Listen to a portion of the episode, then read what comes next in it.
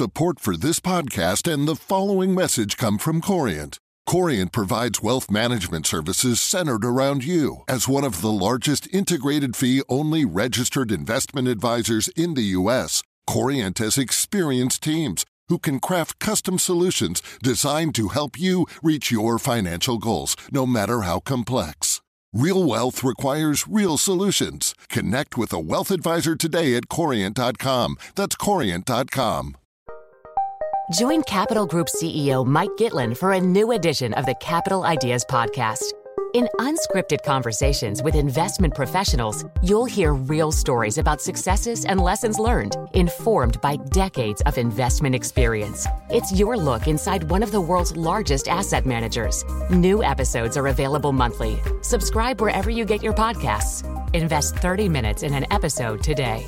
Published by American Funds Distributors, Inc. It's the height of summer here in the UK, but that hasn't stopped the crypto winter from blowing in. Claire Barrett here. I know our Money Clinic listeners who invested in crypto may well be sitting on a loss and nervously hodling, holding on for dear life, hoping that the price of Bitcoin and other cryptocurrencies bounces back. Well, the FT's Tectonic podcast has a brand new series out, which asks if crypto has a future. If you want to learn more about the crypto space, I couldn't recommend it more. It's a narrative deep dive into the future of crypto, NFTs, and the blockchain technology that underpins the whole crypto ecosystem. Now, if you haven't got a Scooby Doo what I'm talking about, you should listen and learn from this series. Over the course of five episodes, my famously crypto skeptic FT colleague Jemima Kelly puts crypto evangelists through their paces. How realistic are their claims that crypto is the future of finance and the internet? She asks what underpins the belief systems around crypto culture and tries to answer the hardest question of all How on earth might crypto be regulated in future? Keep listening to hear episode one of the FT's new series, A Skeptic's Guide to Crypto. And if you want to hear more, subscribe to Tectonic wherever you get your podcasts. There'll be new episodes every Tuesday.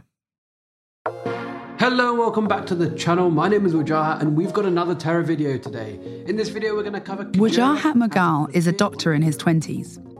He posts videos about crypto on YouTube.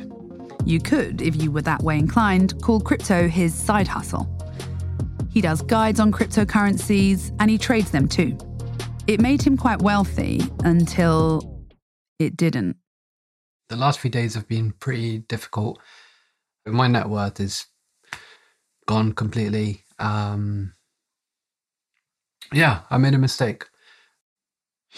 Um, really tough week for me. Haven't been able to sleep properly.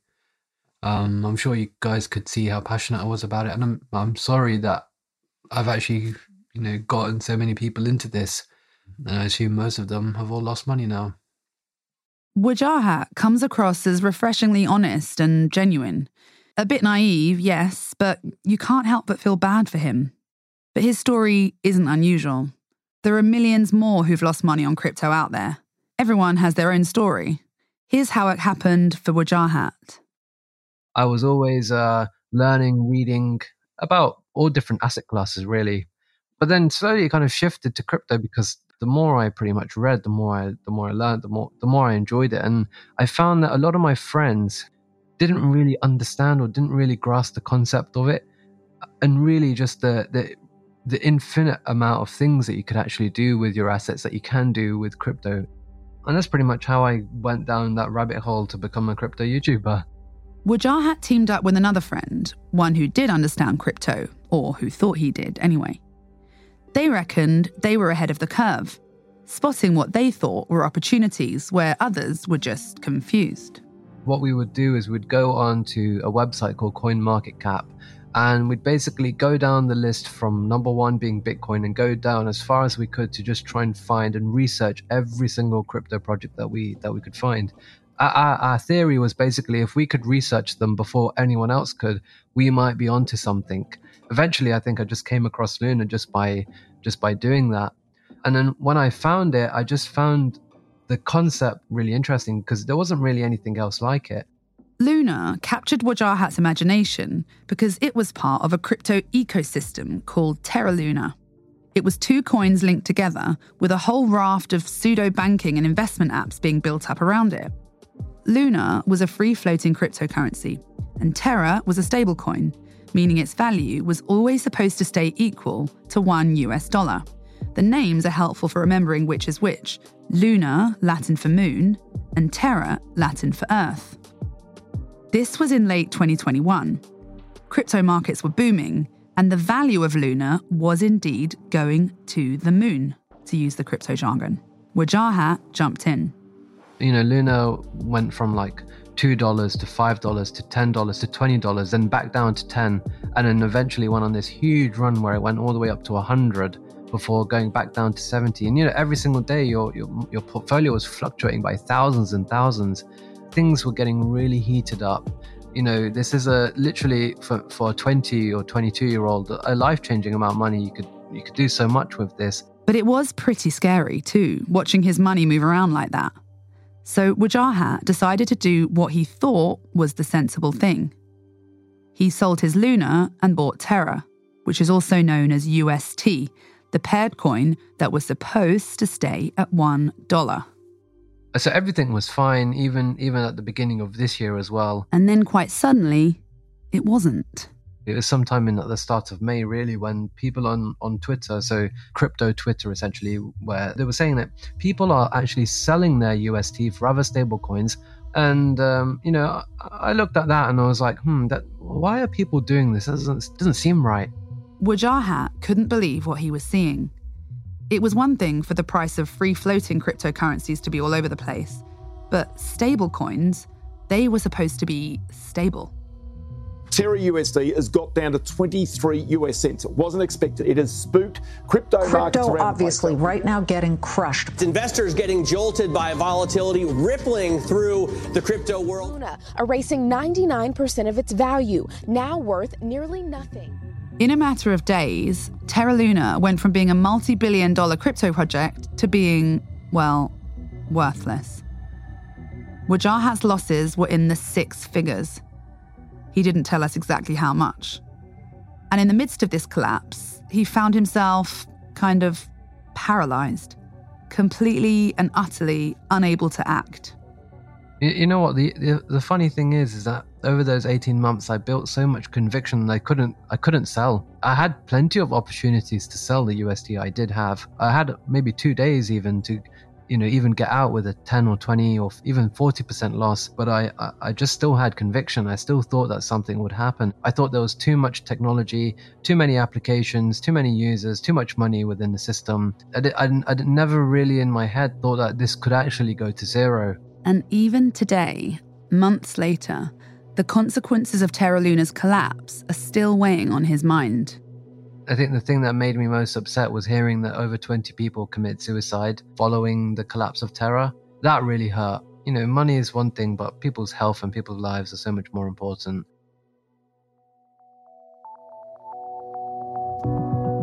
This is Tectonic from the Financial Times, a podcast about the ways technology is changing the world for the better and for the worse. I'm Jemima Kelly. I write a weekly column on all sorts of things for the FT. I've been writing about cryptocurrencies and blockchain technology since 2015. I started out with an open mind, but the longer I reported on what I call cryptoland, the less I believed in it. In a world divided into crypto evangelists and crypto skeptics, you can consider me firmly on the skeptic side these days. Or, to put that in crypto terms, I guess I'm a salty no coiner. I look at the mania of these markets, the hype around the blockchain technology that crypto's built on, and I see, on the whole, a giant scam. The latest way to get people to part with their money, but with a little bit of technology and Austrian economics sprinkled on top to make the whole thing really exciting.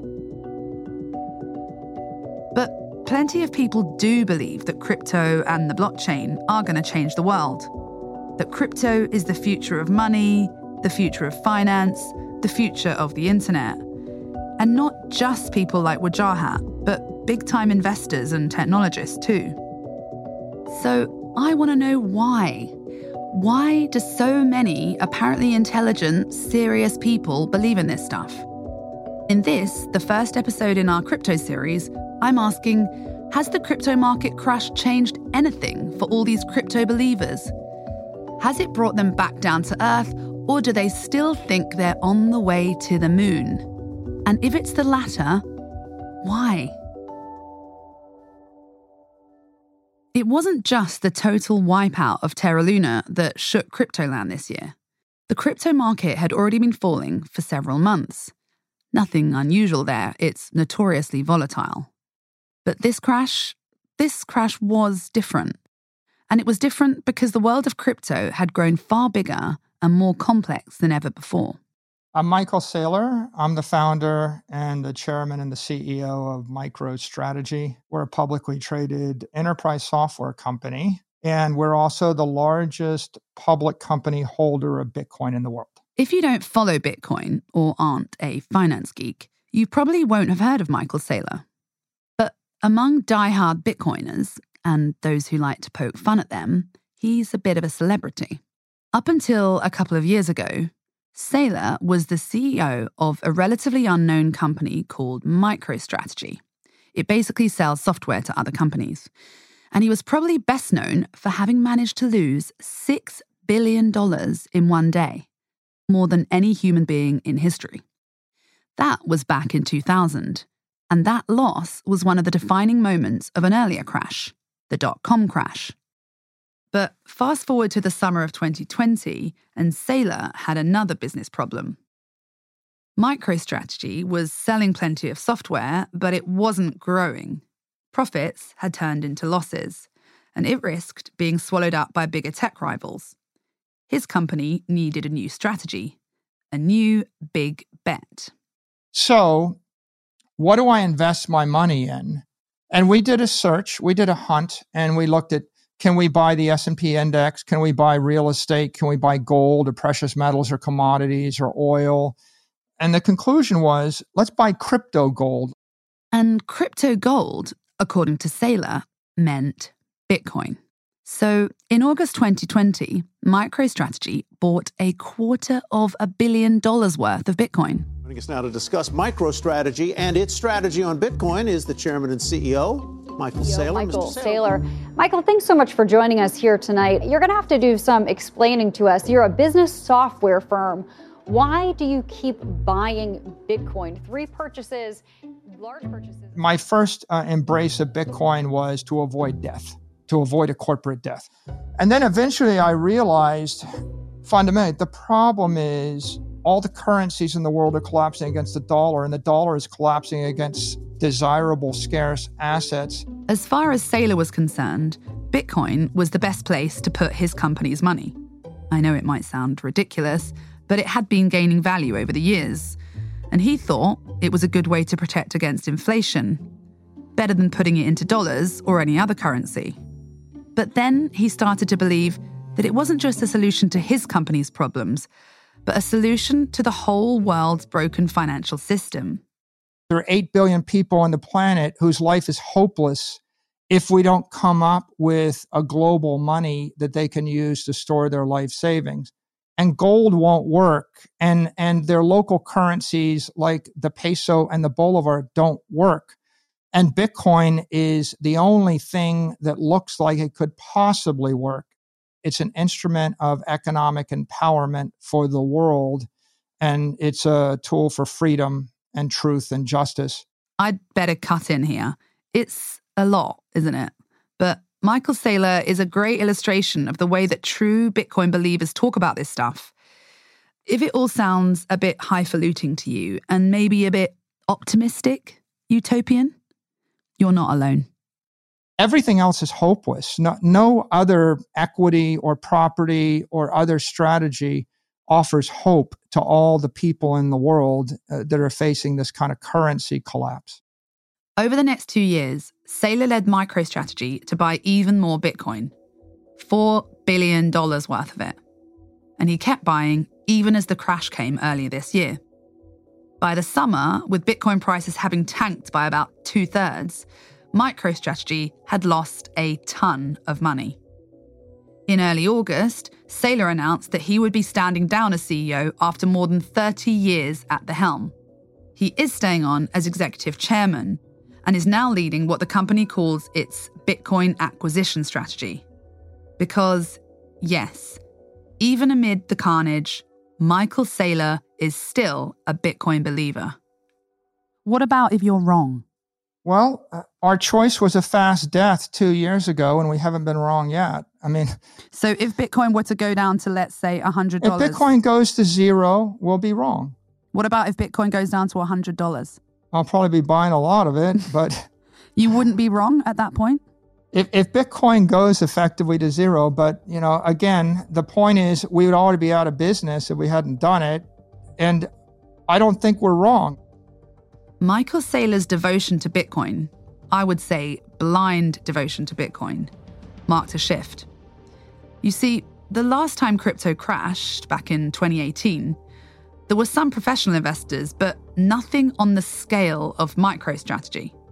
And Saylor's gamble on Bitcoin signaled that it was okay for more traditional and corporate investors to enter the market. And they were coming into the market with loads and loads of cash. Really, a lot of folks would say that he was the start of this significant trend of institutions pouring money into Bitcoin, pouring money into crypto. That's Scott Chipolina, the FT's digital assets correspondent. He spends, for his sins, a lot of time following the crypto markets. After Michael Saylor and MicroStrategy bought into Bitcoin, the highest profile example was really Tesla, which early in 21 announced a $1.5 billion investment into Bitcoin. The Bitcoin market reacted where you saw the cryptocurrency's value skyrocket above 50 thousand dollars, which at the time was an all-time high. Uh, you started to see the commercialization of cryptocurrencies. And Scott reckons that this new period of corporate money flooding into Bitcoin changed the game.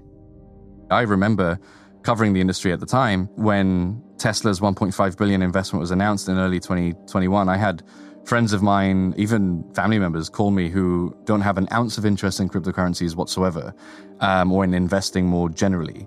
Call me up and say, "What's this story I'm reading about Elon Musk buying, you know, 1.5 billion dollars worth of Bitcoin?" So those sorts of developments certainly propelled the, the bull run that we saw in 2021 because you know Michael Saylor, yes, but also Elon Musk being, you know, one of the most well-known people on the planet, when they took this significant interest in Bitcoin and crypto, it certainly propelled a wider, broader market interest in these things too. All sorts of other crypto products were also being dreamed up. There were so-called crypto banks, crypto loans, crypto futures, and other more obscure financial instruments. And as well as all those increasingly complex crypto products being invented in the world of DeFi or decentralized finance, the broader crypto market now included a lot more people who traded and invested for a living. These were people who didn't just buy and sell crypto, they also had money in other markets, like the stock market. So when investors started dumping stocks earlier this year, causing markets to fall, they also started taking their money out of crypto. How bad has this crash actually been? Why is it so bad this time? The, the, simplest way to answer that question immediately is because the market is bigger, more money has been lost, and more people have been harmed. Back to the Terra Luna situation that we that we saw in May, the company behind Terra Luna is based in South Korea. Um, and one tidbit of information that I probably won't ever forget when I was reporting this this on, on, on the unraveling of the Terra ecosystem was that police in Seoul in South Korea had started to put extra boots on the ground in this bridge in Seoul that is sort of infamous as a hotspot for suicide because they were so concerned that people in the city would you know tragically take a decision like that precisely because of what had been happening in the crypto industry so wow. you know, that I think that you know, we can look at the numbers and we can see the market trends, but behind all of that are some really truly tragic stories of people that, for one reason or another, put a lot more money than they could have afforded to lose in these projects, and then they lost that money, and that harm, you know, for them is, you know, it it's unbearable for a lot of them. So, you might think that with all this destruction of companies, of people's fortunes, and of some people's lives, this huge crash would be a crippling blow. But that would ignore a point that most of us who criticise this industry agree on, Crypto markets today have virtually nothing to do with the idea that cryptocurrencies should be used as money, or even with the idea that blockchain technology might become useful one day. This is simply a highly speculative market, populated by people hoping to buy low and sell high, and make a lot of money in the process. There's been kind of two different eras in crypto. That's Stephen Diehl, a software engineer and, like me, a crypto critic. The first era I call the cypherpunk era, and those people actually aspired to build private money. And that lasted, I'd say, until like maybe like the 2016 era, at which point then its use as a payment system was really very clearly flawed. Stephen says the idea that cryptocurrencies could work as money was quietly abandoned by most people years ago. Nowadays, it's just all about how much you can make from selling on your crypto. People are trading crypto tokens not based on any kind of underlying economic value, right? They're trading it purely on the theory of the greater fool that the value of a crypto token is what the next person will buy it from me for. Um, there's no income associated with a crypto token, unlike, say, a stock or a bond. And the comparison to a multi level marketing scheme is extremely apt. In some ways, crypto is Silicon Valley's multi level marketing scheme, just scaled up to a very, very large scale and put on the internet. All of which might explain why plenty of people are desperate for crypto to survive. Multi level marketing schemes only work if new people keep buying into them. Crypto is kind of like a cockroach in that it's very hard to kill. Uh, it's immune to the nuclear winter of a crash like we're, we're currently seeing in crypto. Jackson Palmer knows about the madness of crypto markets firsthand. A few years ago, he decided, on a whim, to create his own cryptocurrency. You might have heard of it. It's called Dogecoin. Yeah, it started as a joke um, in reaction to one of the first kind of uh, crypto market run ups in 2013. There was a lot of something coins being released. I was big into memes at the time, and I think uh, with the aid of a couple of beers, I tweeted, "I'm going to invest in Dogecoin. It's it's the next big thing," uh, just as a joke. And about a week or so later, somebody that I had never met before on Twitter kind of reached out to me. and was like, "Hi, you know, as a joke, let's just release it as a real thing. Be funny for for a few days, and then everybody will forget about it." So we did that, assuming that it would, you know, like most jokes, most memes, kind of trail off and and not really gain any adoption. Um, but it did, and um, it was it was just a joke. like I, I, don't think we really thought past. Um, huh, like that's funny. If you're not already familiar with it, Dogecoin is based on an internet meme. The meme shows a picture of a breed of dog called a Shiba Inu, looking somewhat askance at the camera. For a while, Dogecoin became a bit of a hit within a kind of meme friendly internet subculture who bought Dogecoin for the lols. But it wasn't until 2021 that Dogecoin started making major headlines. What are cryptocurrencies? They're a type of digital money, but instead of being controlled by a central government, they're decentralized using blockchain technology. Hmm. and lately, prices have been soaring for cryptos like Bitcoin, Ethereum, and especially Dogecoin. You might recognize that voice. That's the world's richest man, Elon Musk, on the US comedy show Saturday Night Live, SNL, in May of 2021. He loved Dogecoin so much that he was calling himself the Doge Father. And he was regularly tweeting about it too. There was a lot of hype. By the time Musk appeared on SNL, all the major exchanges were listing Dogecoin, and the coin had hit an all time high. For Jackson Palmer, the whole thing was absurd a crypto token that he had started as a joke, with absolutely no plans for taking over the financial system or doing away with evil central bankers, was now being valued at more than $80 billion. Let me just repeat that $80 billion. That's more than twice the current value of Twitter. Dogecoin, just intrinsically of itself, when it remained as a joke, when it remained as something that was absolutely worthless. It was funny. And I think it was just an amusing kind of in joke.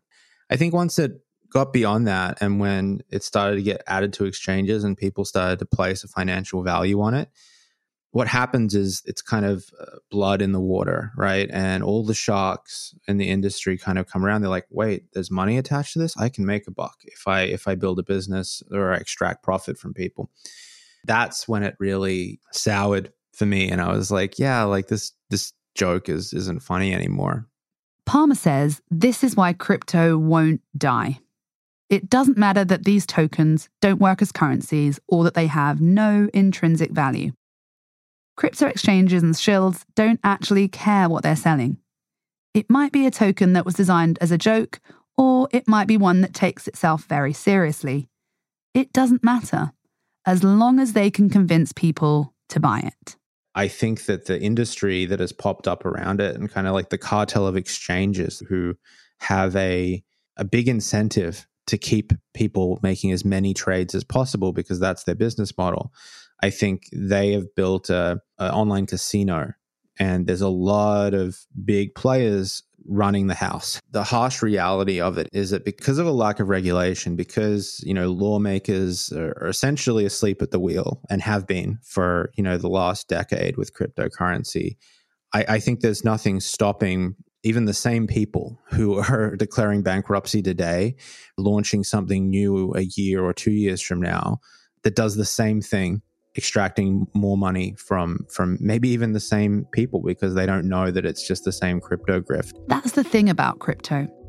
Even when it's crashed and millions of people have lost so much money, people like Wajahat and, on a much larger scale, crypto's super gambler Michael Saylor, it still holds the possibility that it could make you a fortune. Maybe you'll be the person who buys the right token at the right time and then sells at the right time too maybe, just maybe, you'll get lucky.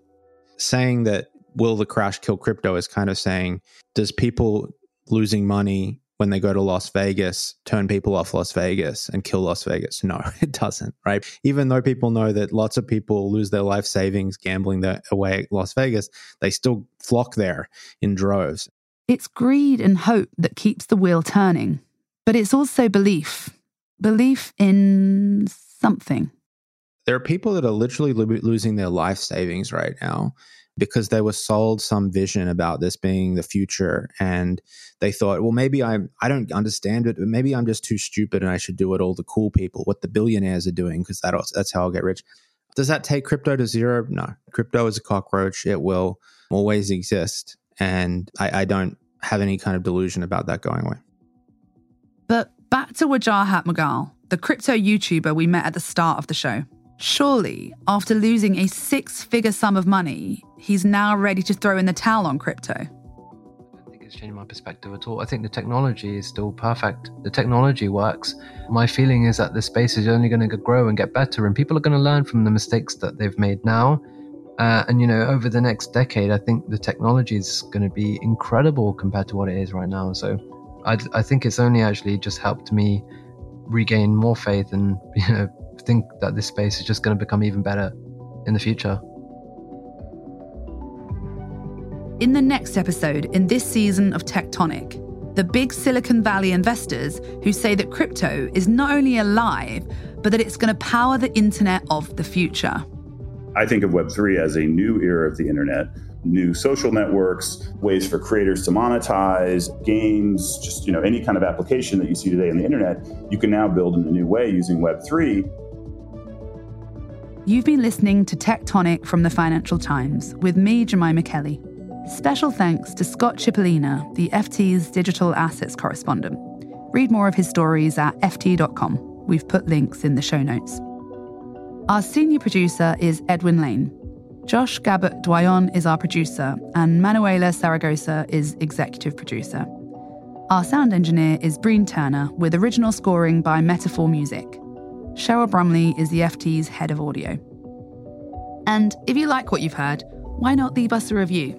No trolling, please, just nice ones. And don't forget to subscribe. There'll be four more episodes in this crypto series of Tectonic, and they'll be landing every Tuesday. So don't miss them.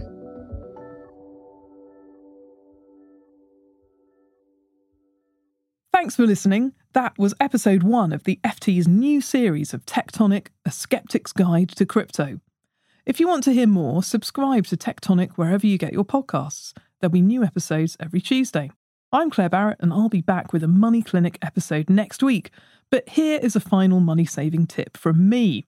I'll be speaking all about investing at the FT Weekend Festival on Saturday, September 3rd in London and online. If you want to save £20 on the cost of a festival pass, go to our website ft.com slash ftwf and enter the special promo code for podcast listeners. It's FT Money. Support for this podcast and the following message come from Corient. Corient provides wealth management services centered around you. As one of the largest integrated fee only registered investment advisors in the U.S., Corient has experienced teams who can craft custom solutions designed to help you reach your financial goals, no matter how complex. Real wealth requires real solutions. Connect with a wealth advisor today at Corient.com. That's Corient.com. Join Capital Group CEO Mike Gitlin for a new edition of the Capital Ideas Podcast. In unscripted conversations with investment professionals, you'll hear real stories about successes and lessons learned, informed by decades of investment experience. It's your look inside one of the world's largest asset managers. New episodes are available monthly. Subscribe wherever you get your podcasts. Invest 30 minutes in an episode today. Published by American Funds Distributors, Inc.